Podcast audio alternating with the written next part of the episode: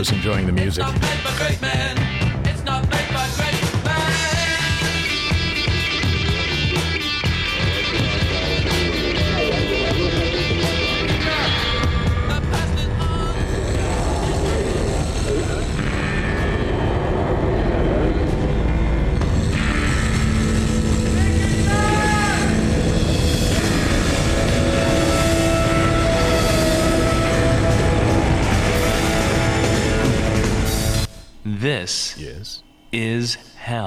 Doke. Live from the traditional lands of the Treaty of Chicago and the Potawatomi people who lived on the ridge, this is Hell in 2016. The Lakota, the Dakota, and all nine tribes that comprise the Great Sioux Nation, along with thousands of non native supporters, protested peacefully and unarmed on land stolen from them against the Dakota's Access Pipeline, which threatened the only freshwater intake for the Standing Rock Reservation. Eventually, their protest camp was raided and destroyed as security personnel representing the United States government yet again forcibly and violently removed Native people from Standing Rock. The pipeline they feared was completed, and it runs to this day. The pipeline actually is functioning and working today.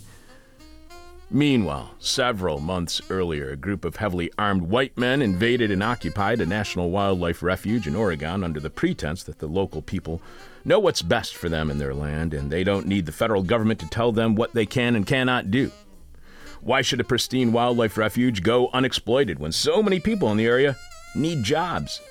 Those armed insurgents were met by a far more welcoming police force, even allowed to come and go as they please, despite one of the refuge occupiers being killed by police and creating a martyr for the movement and the cause. There was no forcible violent removal. In fact, while the Dakota Access protesters were forced off their land by a president from the Democratic Party, Barack Obama, when the Trump administration and Republican Party arrived in Washington, they were actually appointing people from the wildlife refuge occupation movement to positions within the administration.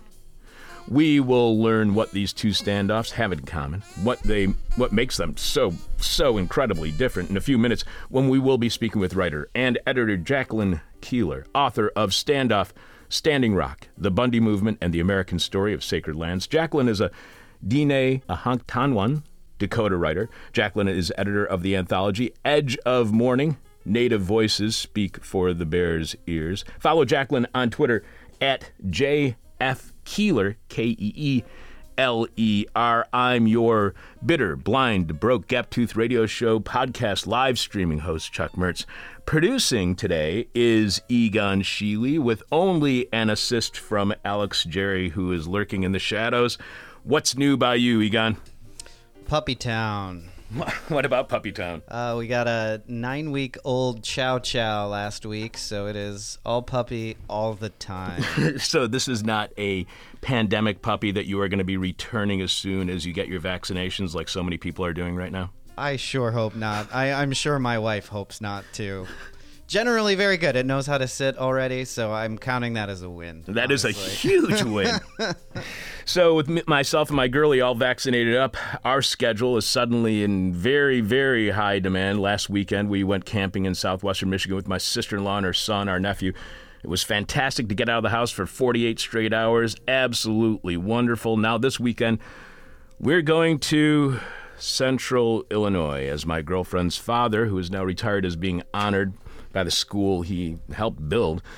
When he started there, they were leasing space in strip malls, and now they have a geothermal heated and cooled state of the art campus providing affordable and accessible education to a community that desperately needs access to affordable learning. We're all very proud and excited, except some of the people we will be seeing have chosen to not get vaccinated.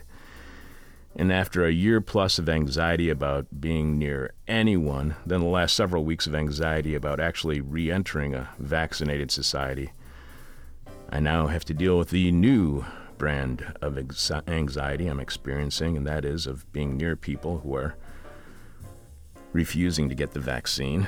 So I got to look forward to that this weekend. But more importantly than any of that, Egon, what is this week's question from hell for our listening audience?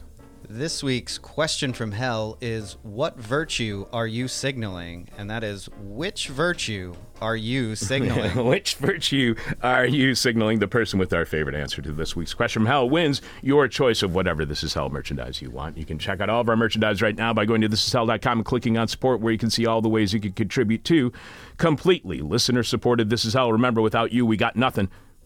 So thanks to all of you for your amazing support. You can leave your answer to this week's question from hell at our Facebook page, facebook.com slash this is hell radio. You can direct message it to us via Twitter at this is hell radio. You can email us at chuck at thisishell.com, but we must have your answer by the end of Thursday's show when we are announcing this week's winner.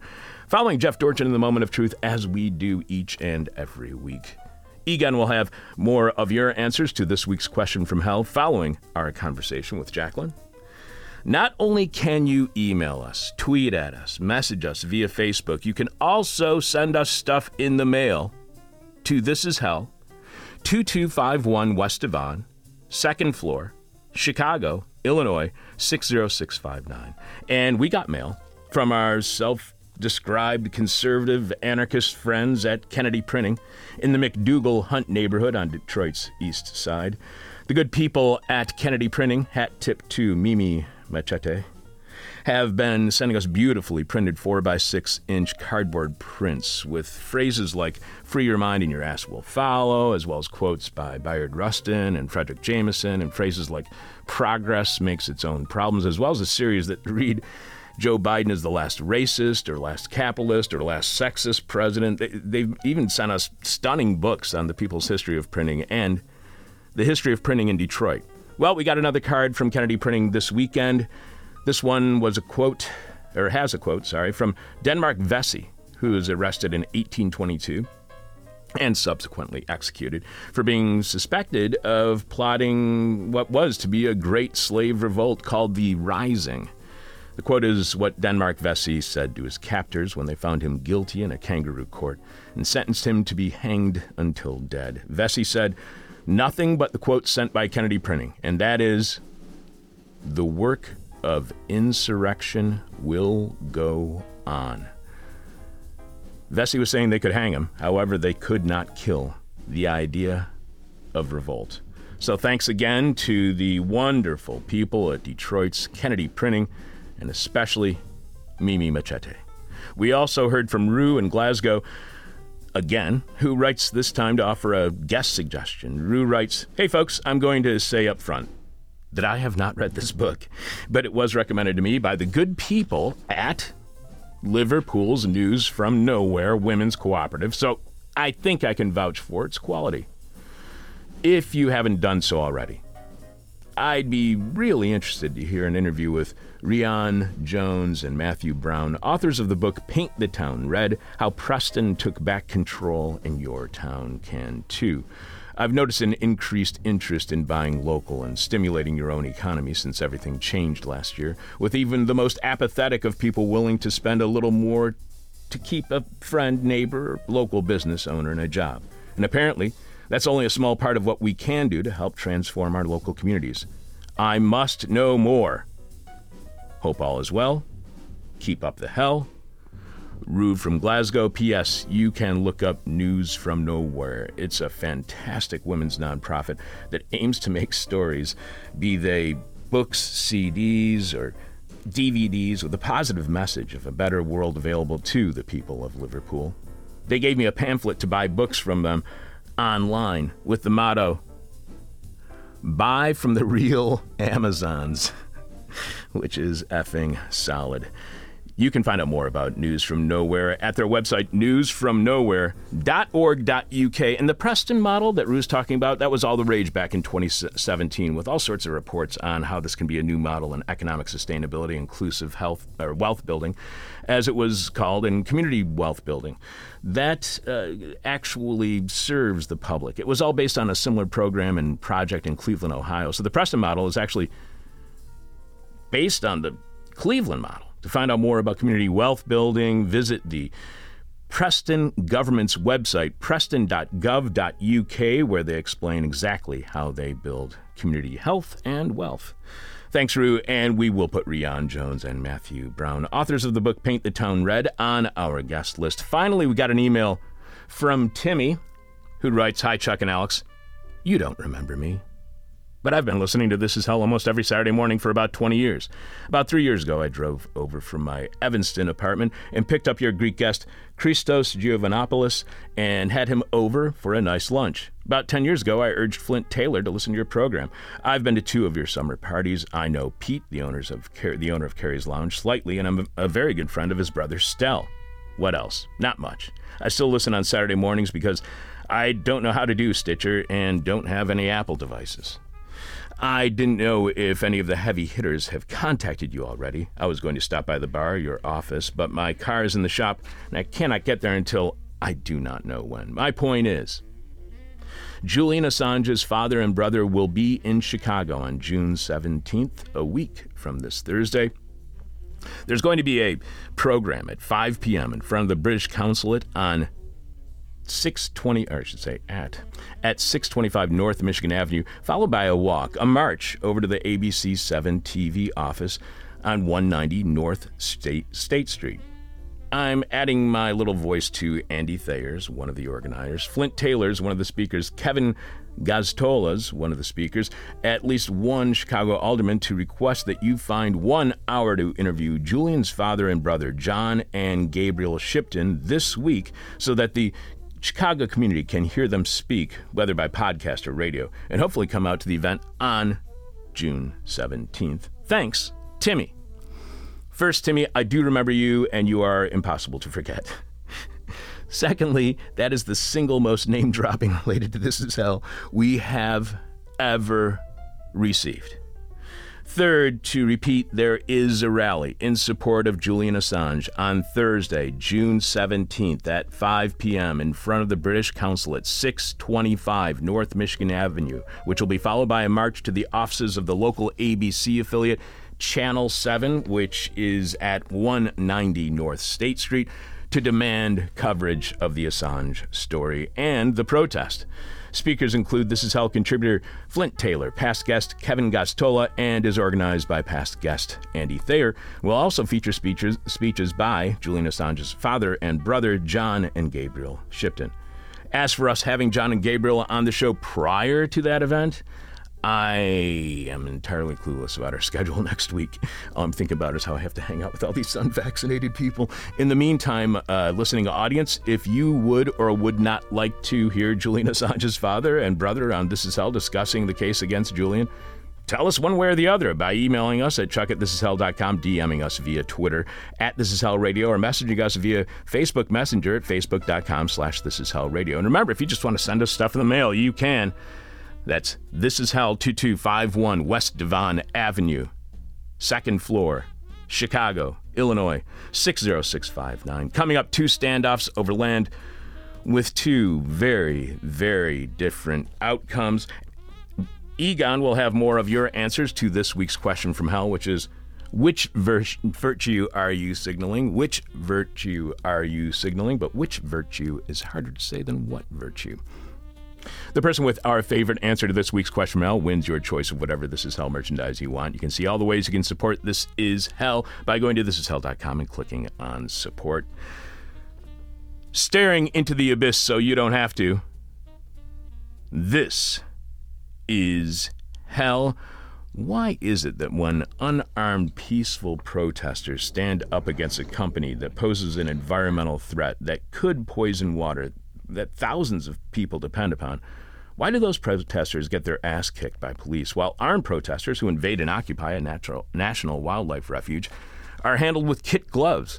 And why do those connected with the armed land grabbers find themselves appointed within the Trump administration, while those who are trying to protect their land end up feeling the full brunt force directed by the Obama administration? Here to help us understand what the 2016 occupation of Oregon's Malheur National Wildlife Refuge and the protests at Standing Rock have in common, what makes them different, and what both say about the history of the United States and the stories we tell ourselves about the United States of America. Writer and editor Jacqueline Keeler is author of Standoff, Standing Rock, The Bundy Movement, and the American Story of Sacred Lands. Welcome to This Is Hell, Jacqueline. Um, thank you. Thanks for having me, Chuck.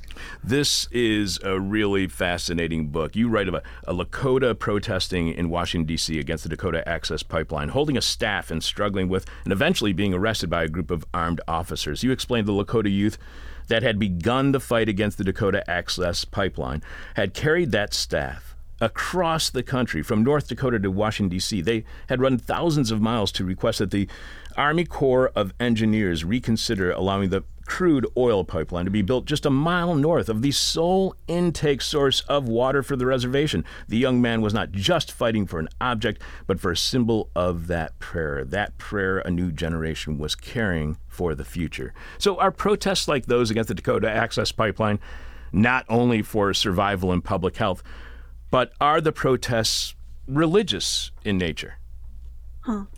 Yeah, well, I mean, I think that for as I in the book I describe sort of the difference between the creation stories of an indigenous people and that of a colonial people, right? And uh, and in basically you know, encoded into that creation story, the origin story of an indigenous people is a relationship to the land. And that relationship um, has spiritual aspects to it and, and, uh, and agreements that are made between the land itself and the people. And this is what makes them a people, right? And, uh, and so, in that sense, yes. I mean, I think that um, in Western society, concepts of religion and spirituality are really different. I mean, for most of Europe, um, the, their present religion came to them in the form of empire. It, it, was the religion of empire, of the emperor in Rome, and it was imposed upon them as an act of force and domination. Uh, for us, it's very different. For indigenous people, uh, it is not the story of colonization and domination. Our our spirituality comes from our relationship to the earth itself, to, to the land. And and I, I note that for my father's people, for the Dakota and Lakota people, um, you know, our origin story as a people really begins with the meeting with the white buffalo calf woman, who was the manifestation of the Great Plains itself. And in that meeting, we had agreements that were made, and we uh, it wasn't we weren't given uh, complete dominance over the landscape uh, and the right to exploit it as we please.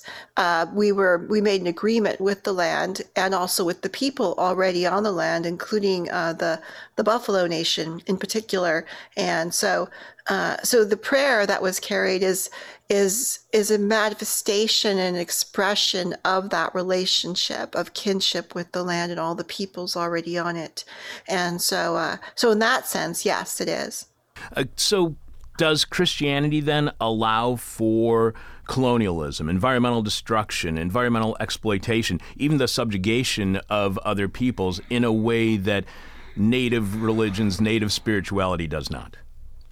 Well, in this specific case, it does. And, uh, you know, one of the things I think um, the idea that this is a Christian nation based on the sort of um, providence, the sort of providence of dominion given by um, by God, right, uh, and by a Judeo-Christian God, um, it is is a major part of what it means to be American. I think recently Rick Santorum was really uh, taken to task for saying that, but you know the legal basis for the land itself that the United States cites to this day is the doctrine of uh, discovery, which uh, is uh, comes from the um, papal bulls that were a couple a couple of papal bulls from 1491 and 1550 passed by two different popes, and in this papal bull, it basically states that um, that you know only discovering Christian nations have title to the land. So the so the moment that the uh, the discoverers, the explorers landed, uh, and and they were representing uh, you know Christian governments under the dominion of the Pope, right? Uh, the minute they landed on our shores, the the fee simple title of the land reverted to those Christian crowned heads in Europe.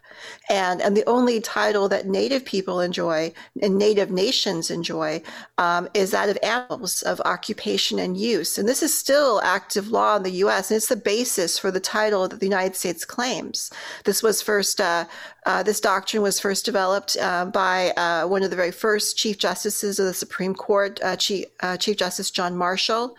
And, and basically, um, it's still active law. I mean, it was cited as recently as 2005 by um, in, a, in, a, decision written by Ruth Bader Ginsburg in a case um, contesting uh, the Oneida Nation of New York's right to land in the city of Sherrill, New York, and uh, and it's um, yeah, it's still active law, and and and in fact, you know, uh, Marshall said that uh, that even though the United States did not exist when these papal bulls were issued, uh, they they claim that uh, identity as a discovering nation because they are an English colony, which in England was under the dominion of the Pope at that time. So it is explicitly uh, uh, Christian.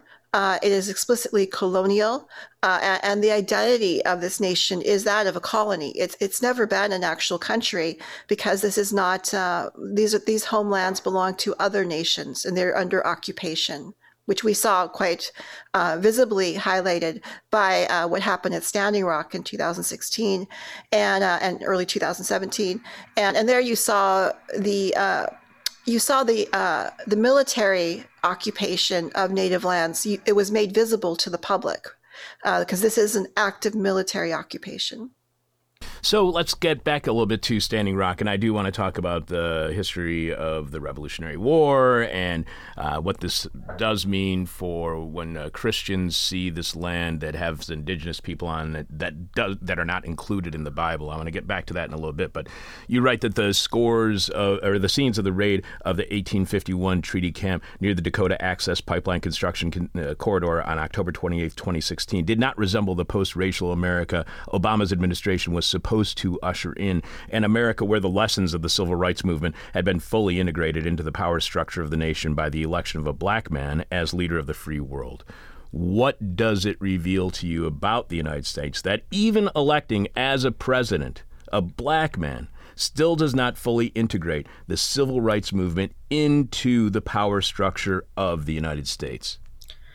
And I should note um, a, a law professor who actually uh, knows Indian federal law, right? right? Which right. is um, actually pretty rare even on the Supreme Court. Um, I think uh, Justice uh, Sotomayor said that she didn't know anything about Indian federal law until she joined the Supreme Court. It's not required for judges to know, or or certainly not to pass the bar for ordinary uh, attorneys, and so it's often a law that is misunderstood, and uh, and so uh, not that it's entirely favorable to us, but it, it's better than um, you know what Scalia was doing, which is he claimed he was just making up Indian federal law as he went along, and um, but yeah, they um, yeah, I think there you get into the structure the structural issue uh, you know and, and i would say that even if you have a native person in charge right uh, right now we have uh, um, we have an amazing uh, Native woman, uh, Deb Haaland, who is now um, the uh, Secretary of the Interior and is overseeing um, a, a, large amount of the land in the in the continental United States, and I guess probably Hawaii and Alaska too. But the uh, but she is uh, she is in charge of it, and uh, but the issue is a structural problem, is what I'm saying. The I make an analogy where you kind of have to know uh, what vehicle you are driving. If you're, are you driving a sports car or are you driving a combine harvester? And if you're driving a combine harvester, even if you're in the driver's seat and you are the chief executive, uh, you are still, it's still going to harvest that wheat. That's what it's built to do.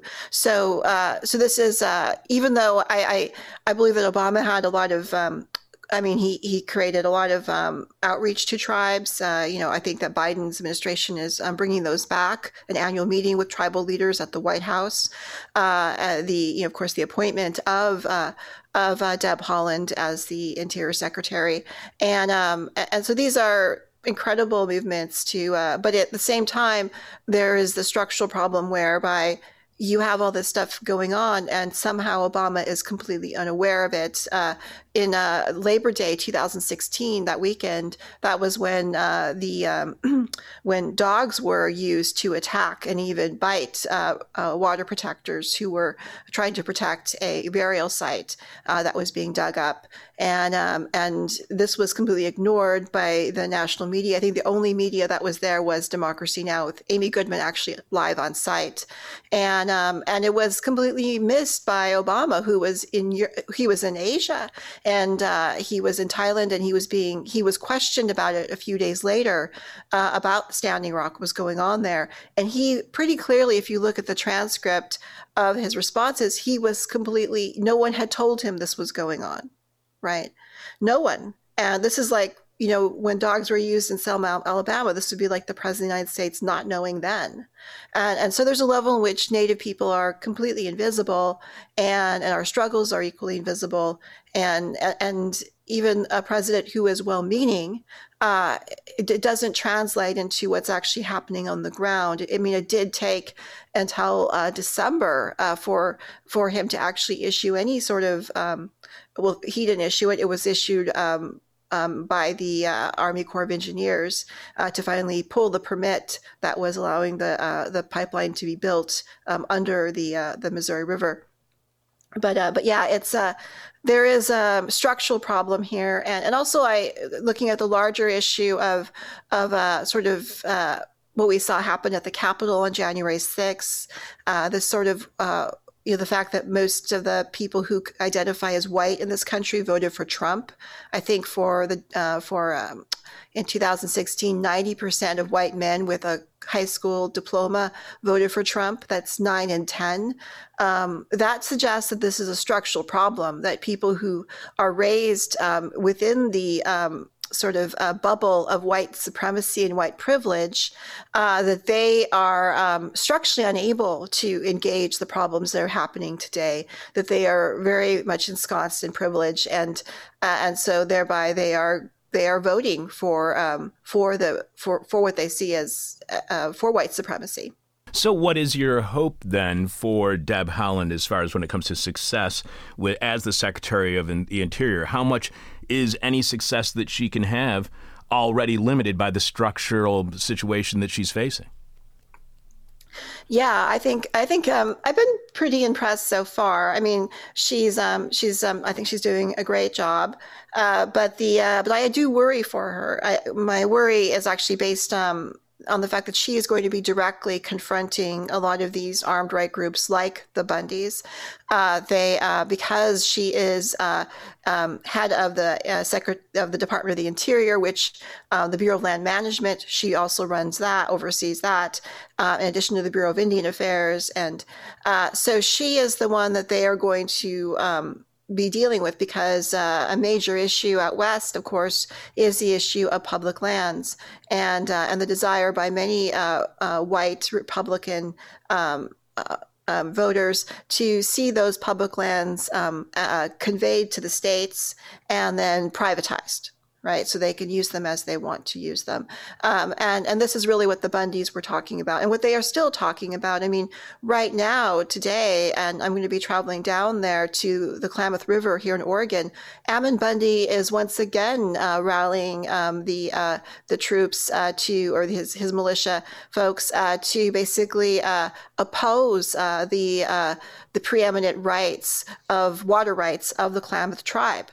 Um, it's a drought situation going on, and um, and I think as we see more and more the impacts of climate change, you are going to see more of these sorts of violent standoffs. And um, and right now he is organizing one right as right now as we speak.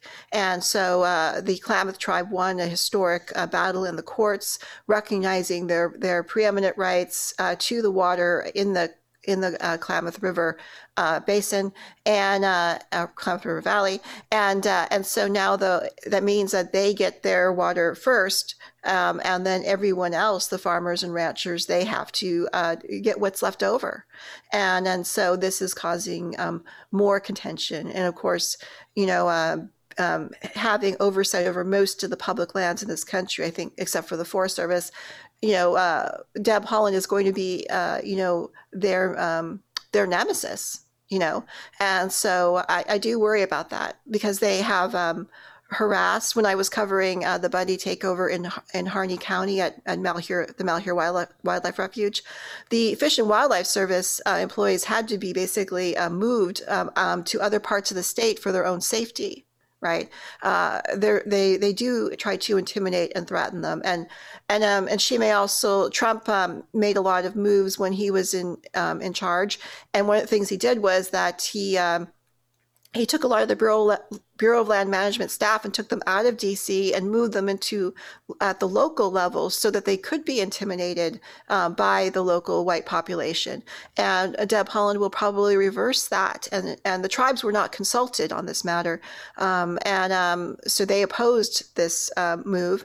And, uh, and uh, but she's going to have to reverse it, and that will be quite contentious. She's already um, already issued a statement that she is um, advising the Biden administration to restore um, some of the uh, like the Bears Ears National Monument and Gold Butte, uh, which is right near the um, Cliven Bundy's uh, um, area where he ranches. You know that reminds me of the kind of use of mob violence that we are seeing with the Greek government, that we're seeing with the Turkish government, that we're, we've been d- discussing on our show recently, where the government has these violent mobs that go out and do their dirty work for them, ununiformed, so it doesn't seem like they're in the midst of a civil war. And then they just let loose these people upon the population, and they reflect the b- political beliefs of the ruling government.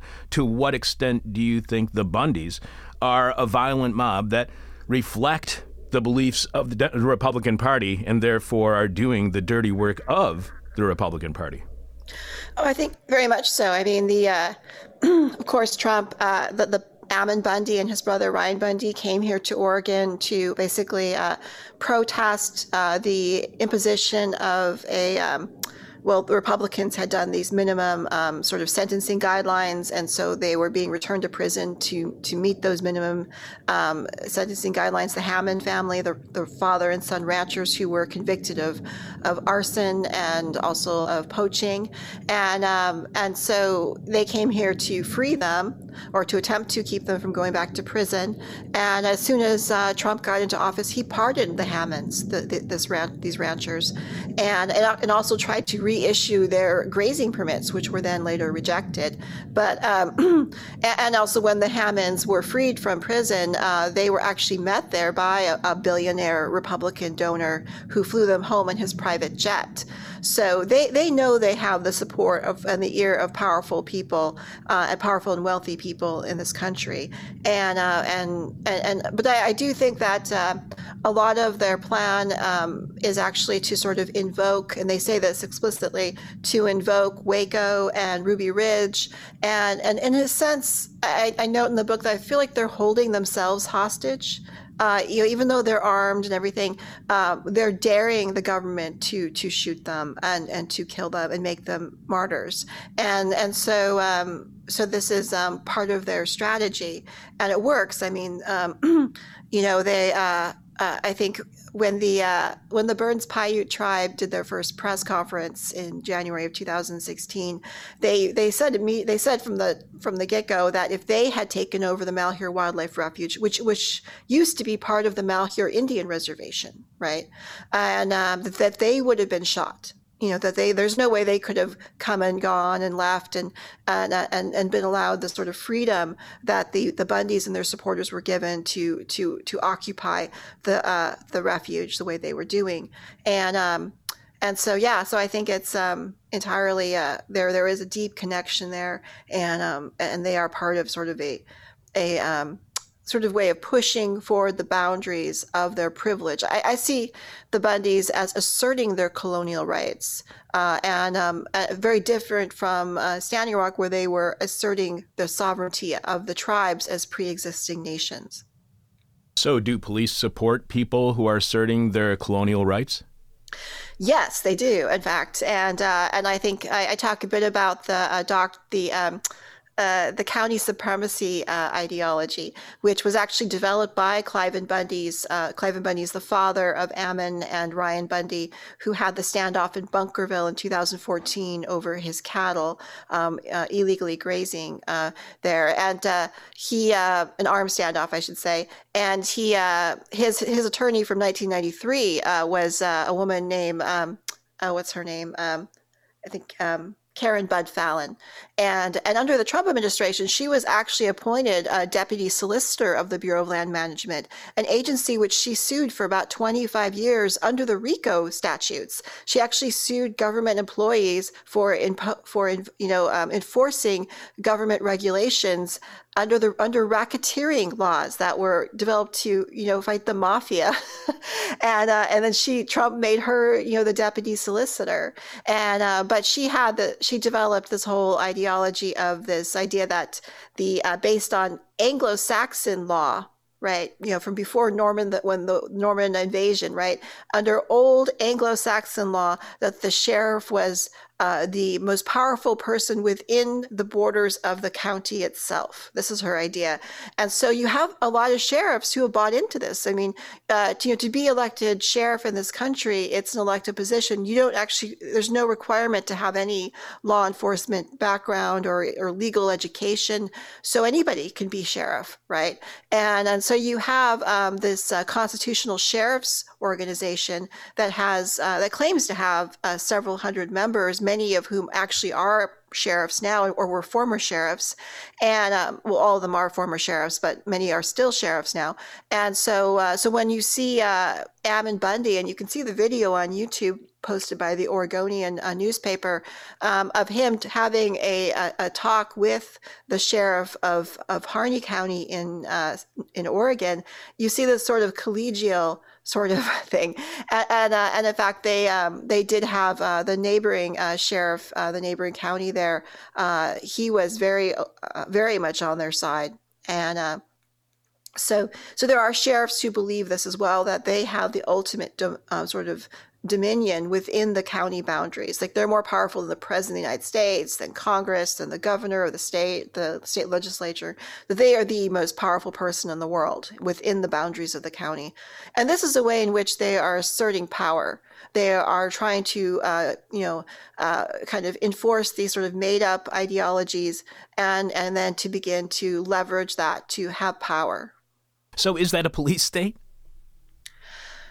Well, I mean, uh, they believe that uh, that the um, that the sheriff is accountable to the people, and that's why they formed that um, Harney. Um, uh, what do they call it? Um, they they name a lot of this stuff after uh, these sort of citizen committees that were created during the Revolutionary War, right, by the colonists, and um, and so they formed sort of a um, Harney County uh, committee, and they were going to try the sheriff for not standing with them right? So they do believe the sheriff is accountable to sort of in this ye old Anglo-Saxon ideology, this sort of reading of history that he's accountable to the, you know, the Anglo-Saxon people, right? Of the county, the, the ordinary Anglo-Saxon people. And it's interesting because in the book I did a lot of research on Anglo-Saxon law, common law, English common law, and because uh, they re- they actually refer to it quite a bit. It's sort of shocking.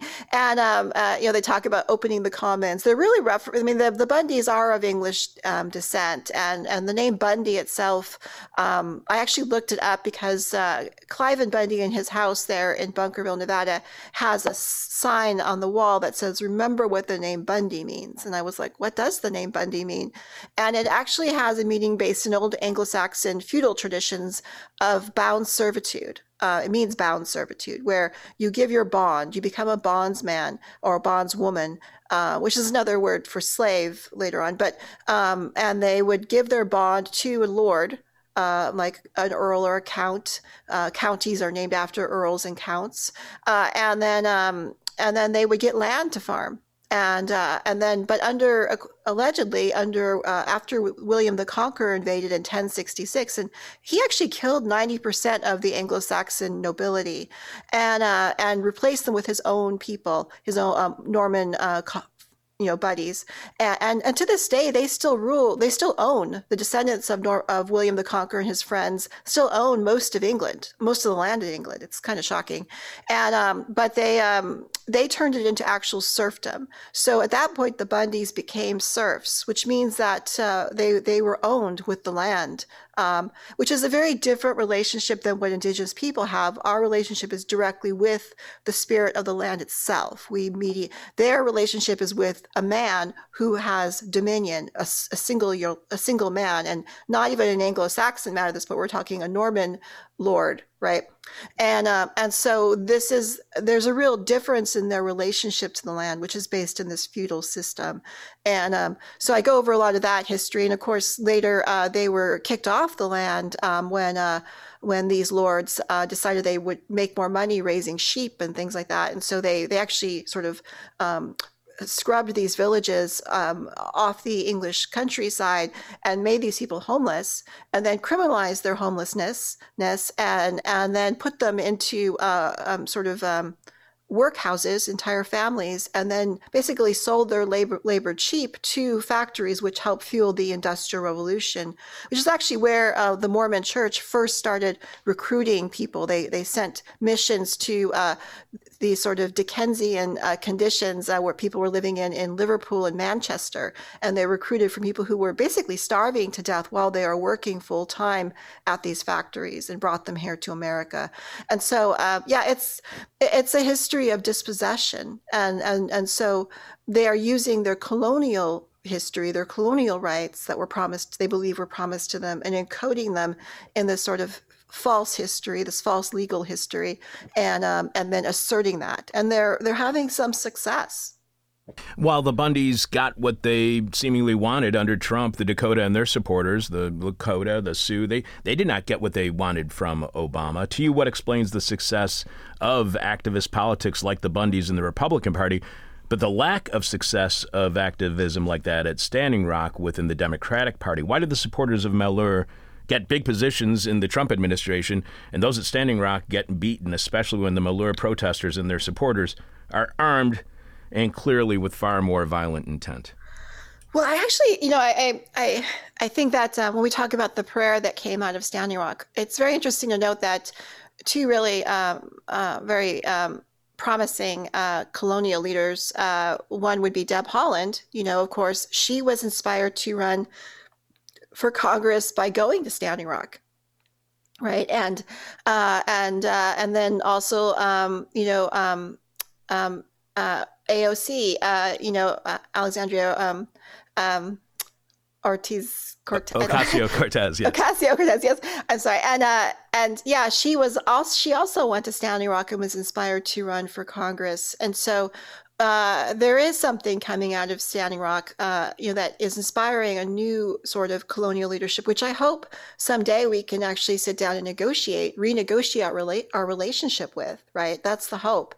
Um, the um, but yeah, but when uh, after uh, you know tr- um, the Obama administration was very slow to address the issue, uh, you know, we went through many court rulings during the standoff um, at Standing Rock that where the courts ruled against the tribes, even though you know legally the tribes are in a much, uh, particularly the uh, this the Great Sioux Nation, the the Standing Rock Sioux tribe is was part of the Great Sioux Nation. Um, these treaties uh, are actually were were of course. Um, you know, entered into uh, treaties are only entered into by sovereign nations under international law. Uh, you uh, these treaties, uh, the Fort Laramie treaties, were actually ratified by the U.S. Senate. They are uh, under the Constitution the the highest law of the land. Right. So the tribes, uh, you know, the Yankton Sioux tribe, my dad's tribe as well, was part of this. Uh, um, you know the uh, the legal suits that uh, were around were around the Dakota Access Pipeline, and uh, the different uh, Dakota and Lakota tribes they are on very strong legal footing uh, with uh, invoking the treaties. However, they are not listened to, and um, and of course the treaty uh, that they were uh, referencing actually uh, gave um, the the the, the U.S. Senate ratified, they uh, they recognized the Great Sioux Nation's right to the crossing of the Missouri River. So, um, and the entire and Morton County and all of Morton County, which uh, of course the Morton County Sheriff Sheriff um, Kirchmeier, he is the one that worked with the energy. Um, uh, Energy Transfer Partners, the builders of the pipeline, to to basically mount a whole a whole scale uh, military assault on the Standing Rock Sioux tribe with all the world watching. You uh, earlier you were mentioning the doctrine of discovery and how it seems that is the Bundy narrative, the way that they view the world. Then you mentioned a Dakota story of the Aya, a monster with an insatiable hunger that eats everything it encounters, including entire tribes. It is said that the campfires of the tribes could be seen glowing inside its body. People would live and die and spend their entire lives inside the creature. Of course, the story has a positive ending with a hero killing the Aya, freeing the nations, and marching out of the monster with them to repopulate a world left barren and bereft by the Aya's greed. You add, as people put their lives on the line, motivated by stories that define their relationships to the land and to each other, the standoffs of the Bundys and the Lakota Dakota people demonstrate how these stories have power. This leaves us with one question, with questions, including whose stories will carry the day? Are the Bundys and the Lakota Dakota are are, are they fighting over narratives? Are politics any more than competing stories we tell ourselves about the United States, with one side believing it has done no wrong and it is driven by divine will, and the other suffering from its mistakes and doing what it can to reveal them? Yeah, I believe so. I mean, I, I often say that the uh, that white um, the white privilege is uh, um, you know is is basically growing up in the house that white supremacy built, right? So uh, so that you know you think it's the whole world when you live in that house you know you your your your movements are directed by the hallways of that house that what you can see of the, out, the the outside world is framed by the windows of that house. So this really um, you know makes their uh, point of view incredibly um, limited right? And um, and I think that's white supremacy is, uh, you know, uh, the concepts of race really started in Virginia, and uh, the, the modern concepts of race that we have now. Uh, if you look at the Roman Empire, it's more about being a citizen, right? A Roman citizen versus not being a Roman citizen, being a barbarian. Uh, but here, this the concepts of race that were developed in Virginia in order to control the population. Uh, the uh, the planters, uh, the elite class there, they formulated this way to, to divide and conquer um, the um, the lower uh, the the indentured European servants and also the people stolen and held in bondage um, from Africa there, and uh, and they they wanted to divide them because they did uh, they did unite in the 1600s uh, to fight the elite class, right? Uh, Bacon's Rebellion, and, and, this was very scary to the planters, and so they uh, they basically gave some um, sort of uh, some rights, uh, greater rights, and, and and access to colonial spoils to people who who were white, and then uh, and then beca- and then uh, denied them to um, folks who were who had been taken from Africa and and held there in bondage. So it's um it's you know it, it's from the beginning it's part of the dna of this country. And and we need to contend with it. And i believe it is a really serious problem because uh, it's endangering the world. I mean with the election of trump we were taken out of the uh, um, you know the uh, uh, the climate change, the Paris Accords, and uh, and and set back that whole movement quite a bit to to to deal with a very real issue. Uh, the um, you know he was doing really dangerous moves with uh, the dictator, uh, what's his name, Kim Jong Il, in in uh, North Korea, which you know, kind of taking a chance with nuclear war. I, it's like literally we could have ended the world during his administration, and it would have been because of white supremacy. You know, it it would have been because people who are voting. Um, votes are shaped by white supremacy are making decisions that are harming and could harm everybody on the planet. And you write that the opening phrase, the Declaration of Independence, that is remembered, we hold these truths to be self evidence that all men are created equal, that they are endowed by their Creator with certain inalienable rights, that among these are life, liberty, and the pursuit of happiness. What is forgotten is the Declaration's list of, quote, repeated injuries and usurpations by King George III, cited as reasons for dissolving political bands with Great Britain, uh, that, which includes the, this characterization of native nations. And here's that characterization He has excited domestic insurrections amongst us and has endeavored to bring on the inhabitants of our frontiers the merciless Indian savages whose known rule of warfare is as undistinguished destruction of all ages, sexes, and conditions. Is the Declaration of Independence also a declaration of race war, even genocide? I mean, what happens to our understanding of the origins of the United States of America when we ignore this part of the Declaration of Independence? That's a great question because I did look a lot at the, uh, you know, the Declaration and also uh, because the, the Bundys quote it so much.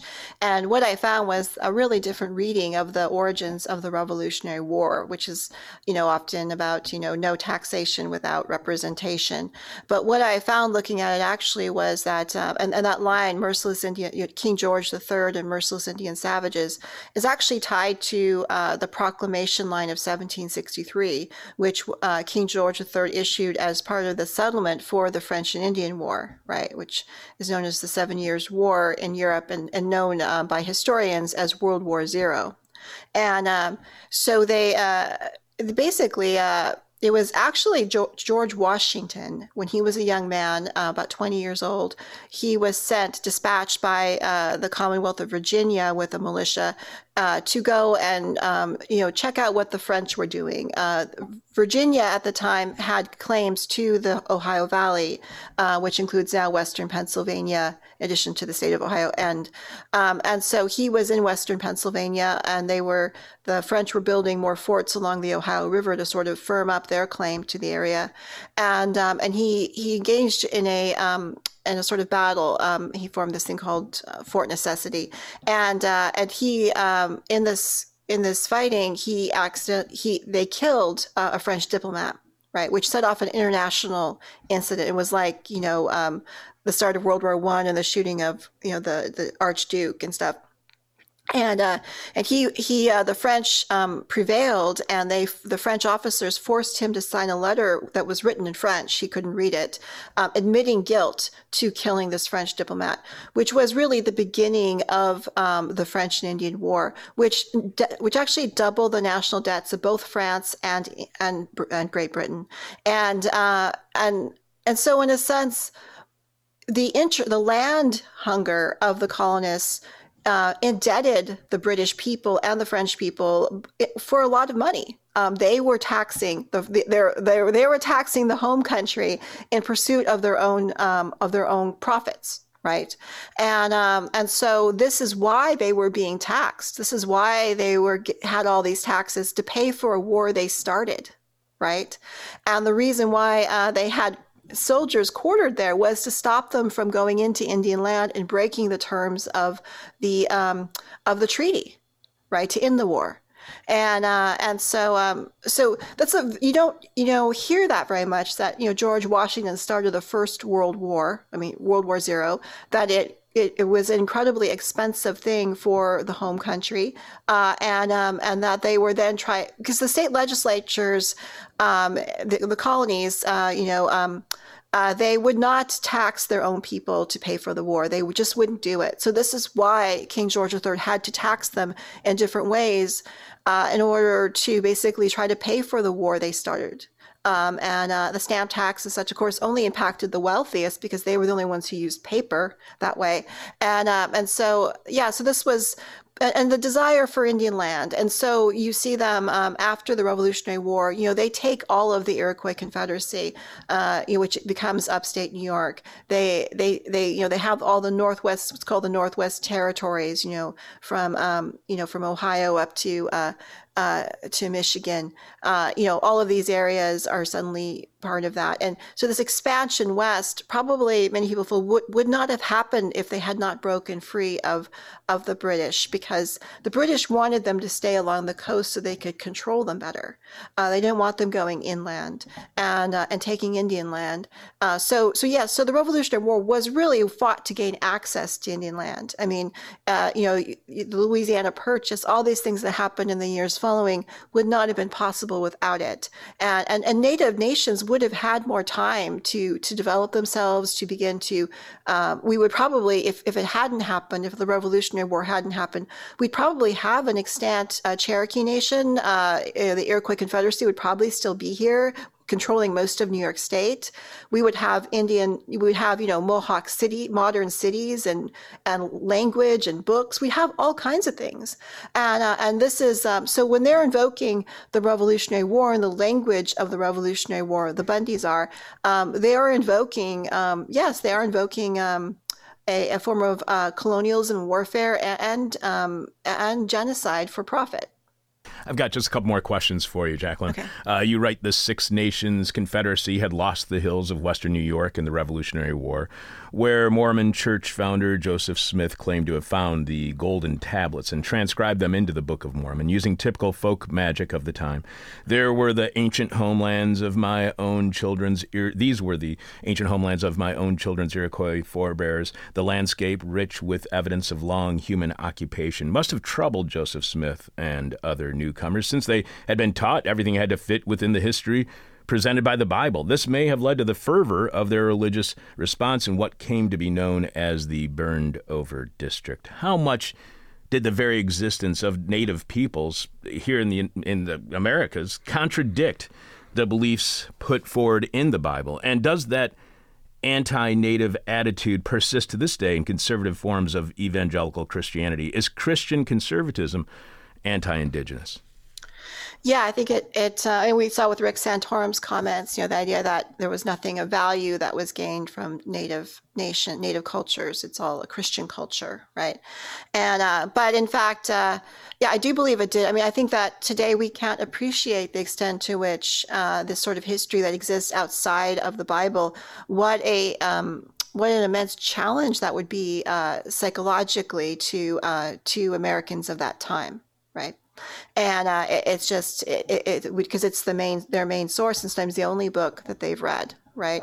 And uh, so uh, so yeah so the attempt to try to shoehorn uh, native people into the bible you know um, is is quite um, is a, is a pretty natural response I think uh, and um, but I, I, sort of feel like in the you know I mean there were already um, the lands were already cultivated. The, the, many of the roads were already there, you know, uh, and uh, and of course the Smiths were their their alleged job was going out and trying to dig up, um, you know, old uh, tablets and different you know fortune hunting at night, right? Um, although some people think they may actually have been resurrectionists, actually digging up bodies for medical schools. I saw that, but um, but yeah, it's interesting. Uh, uh, it's um, yeah, I, I do think it's. I do think it did challenge their ideas. But you know, I do make a point too that uh, the, particularly the Iroquois Confederacy had such a huge impact on the colonists. You have to understand it was an extant, very large, powerful native nation.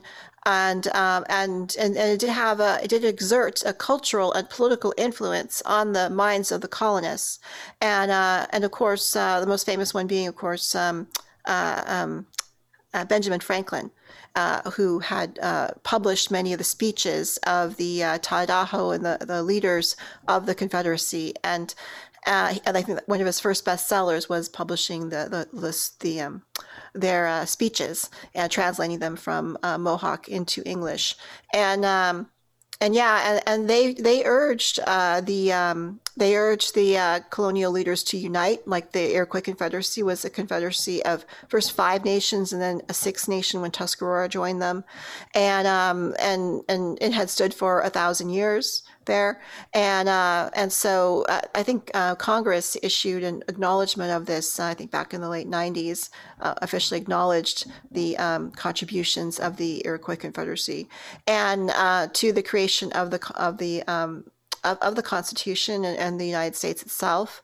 Also, uh, the uh, women's rights movement was deeply impacted by uh, you know uh, women in the Iroquois Confederacy were the ones who chose the leaders. Uh, the the men didn't have a vote, and um, it was all done matrilineally through clan systems, and so uh, and they also had a lot of legal rights that white women did not possess. Uh, and in fact, uh, Seneca Falls, New York, was the location of one of the first women's rights conferences because women from Seneca Falls, New York, saw Seneca women in the adjacent village to them. Seneca, the Seneca Nation is part of the Iroquois Confederacy. Um, they saw them reorganize their government, and they could see uh, in day-to-day life, they could see that those women had rights that they did not have.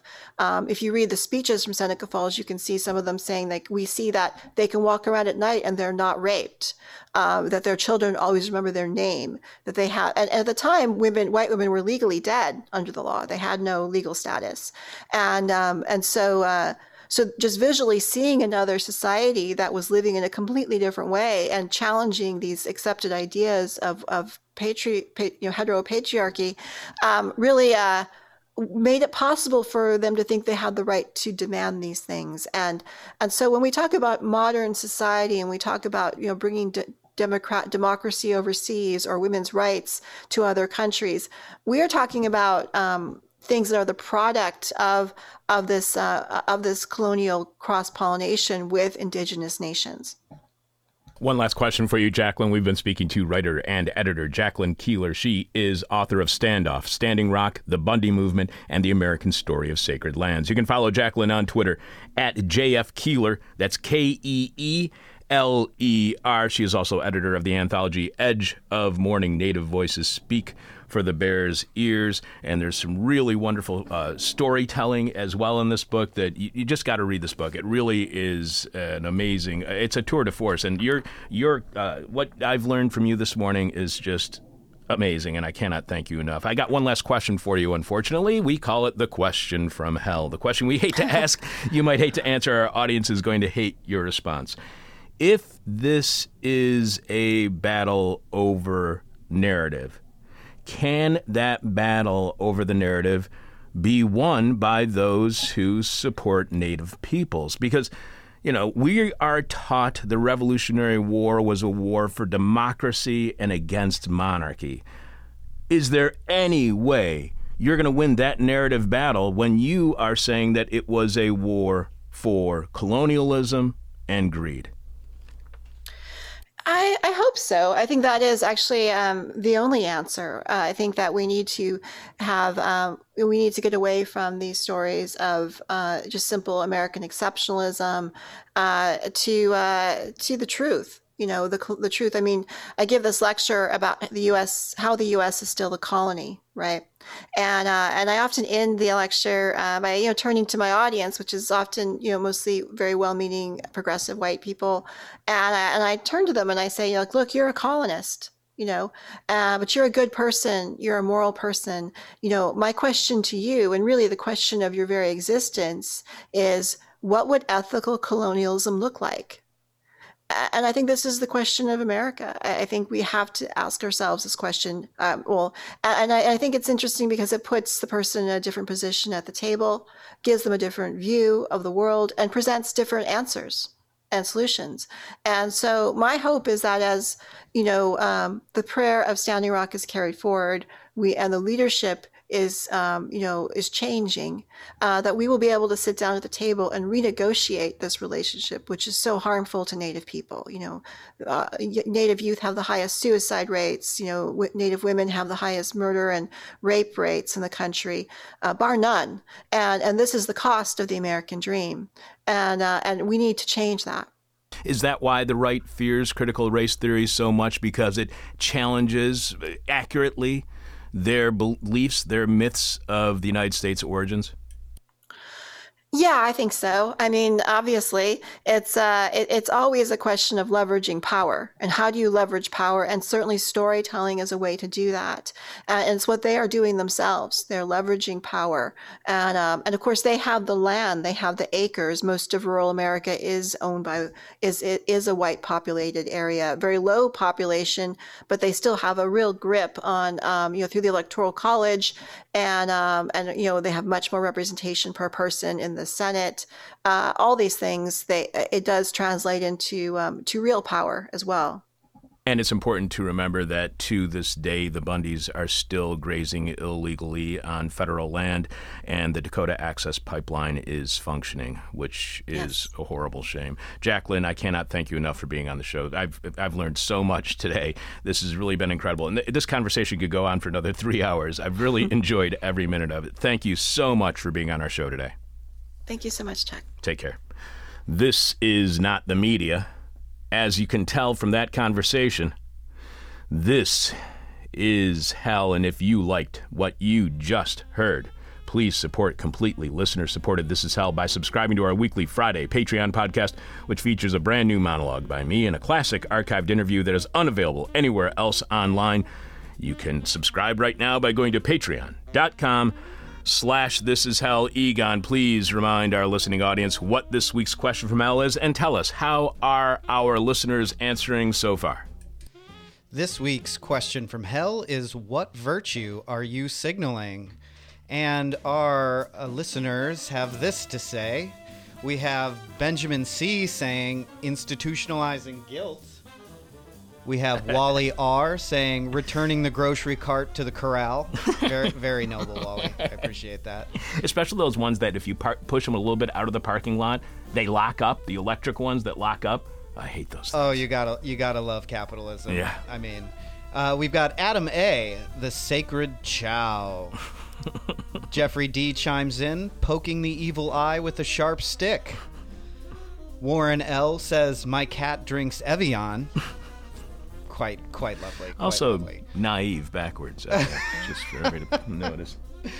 Uh, Zach N says hedonism. All right. Gotta love that. Gotta love that.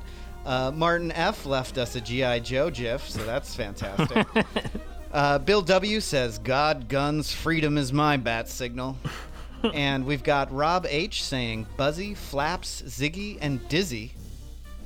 Whatever that might mean. No idea. Whatever No that might mean. And we've got Neil C who says my super ego can beat up your super ego. Any more? Uh, that's it for now. We've got a few for tomorrow too. Sweet. The person with our favorite answer to this week's question now wins your choice of whatever This Is Hell merchandise you want. You can check out all of our stuff right now by going to thisishell.com and clicking on support. You can uh, leave your answer at our Facebook page, tweet it to us, email it to us, but we must have your answer by the end of Thursday's show when we are announcing this week's winner, as we do each week following Jeff Dorchin in the Moment of Truth.